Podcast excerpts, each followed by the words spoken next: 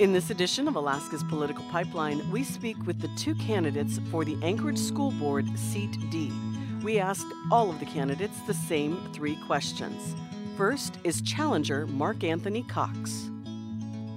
What sort of perspective or special like talent do you have that you think you bring um, to the table?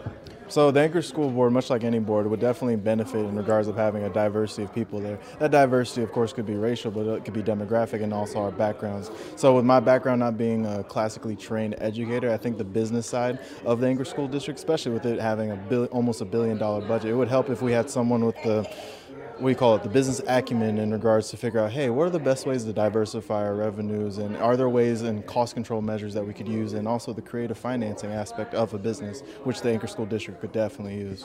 What do you think is the biggest issue that you're facing um, in this, or that the school district is facing? Uh, I think right now the the lack of engagement from the community and the board is non-existent. Instead, it's just a lack of trust. So until we get our parents able to trust the people whom they entrust, which is the Anchor School Board and the Anchor School District, then we're going to continue seeing declining numbers of student enrollment because those parents, if they don't trust you with their student, they're going to take their student and get them educated elsewhere or educate them themselves. And so as we talk about these big things like, you know, how are we going to fund our education and some of our funding of education is based on student student enrollment, it would be helpful if we had a culture and an environment from the governmental sector as well as the local anchor school district that fostered that trust that parents will need in order to have their students be a part of this district. And then lastly, just why should people vote for you? Why should people vote for me? I think uh, one of the things that come to mind is in regards of being someone that is of a totally different demographic from the Anchorage School Board. It's funny, you see the assembly, they're about, you know, maybe 30 to 45 range in regards to age, but then you get to the school board and they're about 50 plus. So it would be nice if we had individuals from a different generation bring in those benefits of being a different generation. You know, there's the technical aspect as well as the information age that we're in. There's things that I know that I think would be very useful for the Anchor School Board and therefore invariably our students and faculty members that that perspective being represented in the school board would only just make our city that much better. Here is the second candidate for School Board Seat D, incumbent Andy Holleman. What do you think is the biggest issue uh, the school board is facing right now? Well, the single biggest is funding because we haven't had an adjustment um, since 2017. We've had a couple of years of chaos where we did get a lot of funding in relation to COVID, but that's going away, and we're, we're back to a funding level from years ago. Um, so that's, that's our biggest short term issue right now. We want to be able to deliver the same services we did last year to students coming back next year. What do you think it is that you bring to the table, whether it be like personal experience or a certain talent? What do you think that is? Well, at this point, I have been on the board for almost six years. Uh, I was with the district for 20 before that.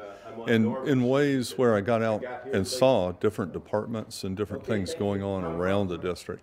Um, for, a lot of, for a city of our size, we have an extremely large district. Uh, our transportation is huge, our meal service is huge, uh, the number of employees is large uh, because we are one big consolidated district. So I think an understanding of so many of the different pieces and how they fit together, what their history is, uh, gives me an advantage in trying to make the right choices going forward.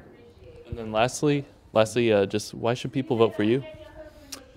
Um, I do try to convey to people as accurately as I can what's going on. It's not always good news, but uh, you know, without embellishing, without trying to cover up, uh, these are the things we're trying to work on. These are why we have the shortfalls. Uh, I, I, do think, by and large, teachers are competent and working hard and doing a good job, but they do need to be supervised. They do need oversight, um, and it, it takes a certain amount of infrastructure and administration to do all that and do it well. Um, so I, I would hope people would look at me as someone who's seen that from both sides, seen when there was too much, too little, uh, and what's going on, and try to make the best choices for the district going forward. Thank you for joining us on this edition of Alaska's Political Pipeline. Please like and subscribe to this podcast. The Anchorage municipal election is April 4th. Stay tuned to Alaska's news source for all your election coverage.